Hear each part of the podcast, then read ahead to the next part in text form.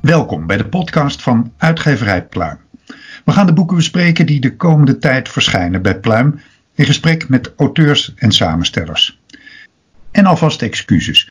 Dit is een podcast in coronatijd, gemaakt vanaf zolders en vanuit kelders en via een overbelast internet.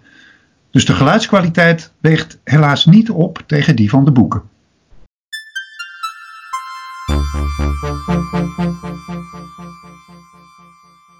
Jules Stijn is sportvisjournalist en sportvisser. En hij schreef Denken als een vis. Een boek waarvan we na het verschijnen vermoedelijk al heel snel zullen gaan zeggen dat het de Bijbel voor de sportvisser is. Welkom, Jules.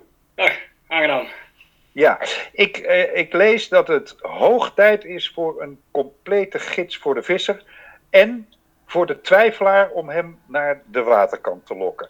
Ik ben uh, voorzichtig uitgedrukt een twijfelaar in dit gebied. Uh, lok, lok, mij eens naar de waterkant. Uh, wat ik zou doen en wat ik ook wel in het boek doe, is de lezer mee naar buiten nemen. En eigenlijk kijken welk water er nou bij jou in de buurt ligt. Ik, ik weet niet waar je woont, Chris. Ik woon in Durgedam. Dus waar ik vooral veel mensen zie vissen is aan de, de of de, de Uitdammerdijk, maar dan aan, aan de binnenkant, hè? In, het binnenwater daar. Ja, nou hartstikke interessant. Ik, uh, ik, ik, heb, ik weet niet of je enig idee hebt wat er allemaal zwemt. Ik wel. Geen flauw idee, nee. nee. Nou, nou na het lezen van het boek weet je dat wel, want hè, dat zijn wat, wat ondiepere slootsystemen. van boven ziet dat er misschien wat saai uit, maar wat er onder water gebeurt is ontzettend interessant. En ja, eh, ik nodig uit om mee onder water te gaan kijken en te ontdekken welke vissen dat daar zwemmen. Dat zijn sowieso baarzen en snoekbaarzen, maar ook geweldig grote snoeken, weet ik. En ik laat je zien hoe die, uh, ja, hoe die vissen leven. Waar ze zwemmen, waar ze eten, waar ze uh, seks hebben, zo gezegd. Uh, en ehm, ik leer je welke materialen je nodig hebt, welke hengel, welke kunsthaas. en hoe je die vissen kunt vangen. En dat is toch wel een, een heel bijzonder iets wat ja, bij heel veel mensen denk ik eh, echt wel in hun uh, van binnen zit, maar wat er uh, niet altijd uitkomt. En ik, ik vind het leuk om dat mensen te doen realiseren. Dat ze, wat, wat, wat, denk je precies dat er bij mensen van binnen zit? Bij mij bijvoorbeeld, wat ik me niet realiseer en wat jij er met, met je boek uit gaat halen? Nou, toch wel een, een jachtinstinct en een, sowieso een verbinding met de natuur. Hè? Buiten zijn is, is prettig, werkt stressverlagend. En aan de waterkant zitten heeft helemaal een, een bijzonder aspect. Uh, en uh, ik ben ervan overtuigd dat um, het uh, vissen um, ja, appelleert aan een soort oergevoel. Het vangen van een vis geeft een enorme bevrediging. Ik, misschien zelfs omdat het gewoon bewijst dat je in, je in je voedsel kunt voorzien. Dat je jezelf en je gezin zou kunnen onderhouden als het, als het zou moeten. Dat is ja. niet de primaire reden voor mij om te vissen, maar het, het voelt wel heel lekker om zo'n vis te vangen. Ja. Oké, okay. nou, je, je, je, je we hebben me al een klein beetje naar de waterkant gelokt. Ik zit daar aan, uh, aan die plas. Mm -hmm. uh, de, de uitdammer, die heet dat geloof ik. Um, en um, wat, wat heb ik er dan aan te weten hoe een vis denkt? Of nee, laat ik het anders beginnen. Hoe denkt een vis? Nou, een, een vis, uh, wat dat betreft is de titel misschien een beetje misleidend, want echt heel veel nadenken doet hij niet. Hij reageert vooral heel instinctief op, op impulsen. Ik heb honger, yeah. uh, ik, wil, uh, ik moet voor mijn nageslacht zorgen en ik moet veilig zijn. Dus dat zijn drie hele belangrijke dingen voor een vis. eten, veiligheid en seks, simpel gezegd.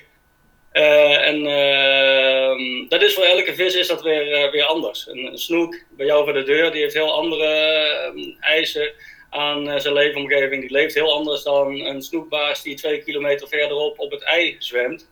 Ehm, en nou, ik vind het interessant om, om in dat hoofd van elke vissoort te gaan zitten. Om te kijken hoe je ze het beste kunt benaderen. En dat benaderen, dat, dat betekent in dit geval dus hoe je ze het beste kan vangen. Hè? Want ja.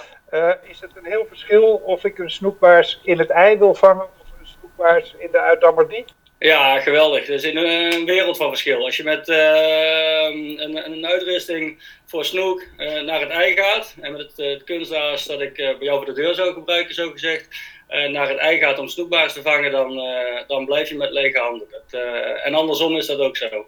Dus je moet wel precies weten waar je moet vissen, waarmee en hoe.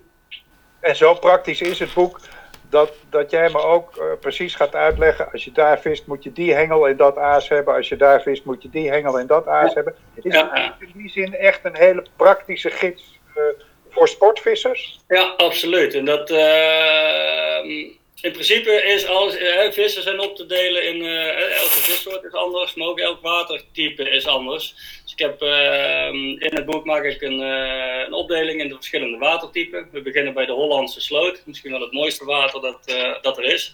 Dus daar ben ik helemaal lyrisch van. maar je hebt ook kanalen die op zich saaier zijn, maar nog steeds erg interessant. Grote meren natuurlijk. En ja, de rivieren en het Europoortgebied, dat, uh, dat zie ik echt als de hogere school van, uh, van, van de viskunde, zo gezegd. Dat, dat is geweldig moeilijk om daar te vissen als je niet weet wat je doet. Ehm, en ik, nou ja, ik geef je de handleiding, de, ehm, de leidraad om, om wel te weten wat, wat je doet. Ja, en nou zei je net, ja, het is heerlijk om in de natuur te zijn en om, om rustig aan de kant te zitten en, en maar ik heb ook begrepen dat je je in je boek uh, een beetje concentreert op, op de wat grotere roofvissen. Ja. Dat dat niet een kwestie is van uh, rustig aan de kant zitten, hè? Nee, eh, dan, dan doe je iets, iets niet goed, nee. Ik, mensen zeggen vaak van ja, ik heb het geduld niet om, om te vissen. als je nou iets niet nodig hebt om te vissen, dan is het wel geduld. Je bent voortdurend in de weer om roofvissen ehm, ja, voor de gek te houden, simpel gezegd. Wat dat betreft heb ik van de week ehm, een, ehm, een, interessant gesprek gehad met een, ehm, een psycholoog die uh, gepromoveerd bij, op ADHD bij volwassenen. En het blijkt dat de vissen, sportvissen, met name voor die doelgroep hè, met een aandachtstoornis, ontzettend goed werkt. en hoe komt dat nou? Uh, Aman heeft ADHD-achtige trekken en is, en is visser, dus ze is er wat dieper ingedoken. Um, waar het op neerkomt is dat, met name die doelgroep voortdurend is afgeleid. Je begint met A, maar dan denk je al na over B en over C, waardoor je helemaal niks afmaakt. En uiteindelijk loopt alles in het honderd. Dat is, geen, dat is niet goed voor je zelfbeeld en dat is niet prettig om zo te leven. Maar door te vissen, en dat vond ik echt, echt heel bijzonder, ben je voortdurend bezig, word je ook de hele tijd afgeleid. Maar met allemaal dingen die binnen één hobby vallen binnen één activiteit, binnen één groter doel, namelijk het, uh, het vangen van een vis.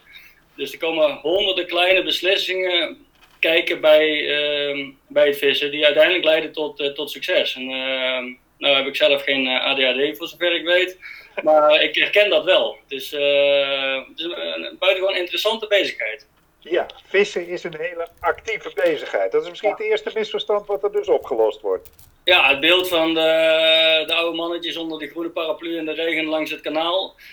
die, eh, die mannetjes die zijn er nog steeds en ik, ik gun ze alle plezier. Maar uh, daar hoort, uh, hoort de moderne sportvisser, die hoort er eigenlijk hoort, hoort, daar niet in dat plaatje thuis. Nee.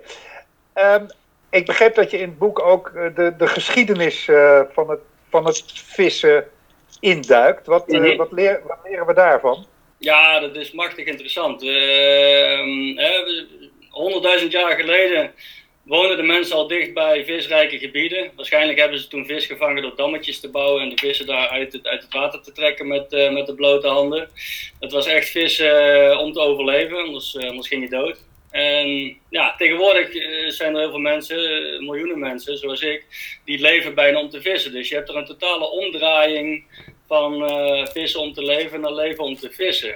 Uh, en die geschiedenis vind ik heel interessant. Hè? Dat, hoe is dat gegaan? Daar uh, blijkt dat er, zo'n 20.000 jaar geleden al met haken werd gevist. Uh, op Oost-Timor uh, zijn, zijn vondsten gedaan van de eerste vishaken, gemaakt van schelpen. En ehm, de eerste sportvisser kwam ik achter, dat was keizer Nero. Een vreselijke bruut. En eh, hij werd uh, liederlijk uh, beschreven in, in alle, allerhande geschriften. waarin staat dat hij met purperen lijnen en gouden draden viste. Dat deed hij niet voor, omdat hij honger had. Dat deed hij puur voor de lol. Ja. niet, niet het beste voorbeeld, niet het mooiste boegbeeld voor de Engelsport. Een vreselijk brute gast was dat. Die, christenen en joden overgoot met teer en zelfs fakkels bij feestdiners liet opbranden. Dus dat, dat is geen fijne man. Nee. Ik heb tegenwoordig uh, veel, veel mooiere uh, van de Engelse. Maar ja, daar, daar raak je wel uh, even aan die, die lastige slotvraag die ik toch moet stellen. Want er zijn natuurlijk best een hoop mensen die vissen bruut vinden. Hè? De, de, met ja. zo'n haak door zo'n bek. En, Ja, nee, natuurlijk. Dat is een hele terechte vraag. En daar, daar wilde ik ook uitgebreid antwoord op vinden. Um, en um, nee, waar ik achter kwam, waar ik nooit zo bij stil had gestaan, is dat, nog even los van de discussie of vissen uh, bewust pijn kunnen uh, beleven. Ga ik ook op in, dat is een interessante, interessante vraag. Ehm, maar de vraag is, het is een balans, een afweging die je maakt dus welk kwaad doe ik in dit geval het dier aan en hoeveel plezier beleef je daar als, als mens aan. dat is hetzelfde als het wanneer je een kat hebt, moet je dezelfde vraag stellen. Hè? Ik, eh, ik heb die kat. Ehm, ben ik bereid om uh, heel veel dierenlevens uh, op te offeren? Want die kat die moet eten en er gaat, gaat vis en alle andere dieren gaan in dat voer. Heb ik dat ervoor over voor het plezier dat ik beleef aan het houden van die kat? Ehm, ja, ik, zelf zou daar wel voor kiezen. We denken erover na om een, weer een kat te nemen. Um, maar daar, als je het daar tegenaf zet, dan denk ik dat het, het tijdelijke ongemak dat wij die vissen aandoen. Hè, we vangen ze, laat ze even schrikken. Ik bedoel, ze zien die kop van mij, dat, is sowieso schrikken. Dat is voor ook niet leuk. Maar, die, uh, en, en dan hebben ze een klein, uh, klein gaatje in de bek, uh, simpel gezegd. Want er gaat wel een haak doorheen, zeker waar. Maar vervolgens behandelen we die vis wel met veel respect. We onthaken ze voorzichtig, we zetten ze eventueel nog op de foto. En hij gaat in 9 van de 10 gevallen gaat hij terug in het water. En gaat hij weer verder met zijn vissenleven. En daar beleef ik als uh, sportvisser en met mij uh, ja, bijna 2 miljoen Nederlanders en Belgen uh, ook heel erg veel plezier aan. En dat ehm, maakt ons leven prettiger, gezonder, avontuurlijker mooier. Dus dat, uh, die balans die slaat wel uit in het voordeel van, uh, van ja. mensen, ja. En uh, het grote voordeel deze dagen is, anderhalve meter is geen probleem hè, bij het vissen. Nee, nee, nee. Vissen is denk ik een hele belangrijke uitlaatklep voor heel veel mensen. En het was altijd een, een ja, een ongeschreven regel dat je wat, wat verder bij elkaar uitbleeft. Dus die, die anderhalve meter is geen probleem voor ons. En dus, er zijn heel veel sportvissers heel erg blij mee in Nederland. Ja. ja. Nou, en ik, ik ga ervan uit dat ze ook allemaal heel erg blij zijn. En ook de niet-sportvissers, die twijfelaar die nog naar de waterkant gelokt moet worden. met jouw boek Denken als een vis. Dankjewel, Jules. Graag gedaan. Dankjewel.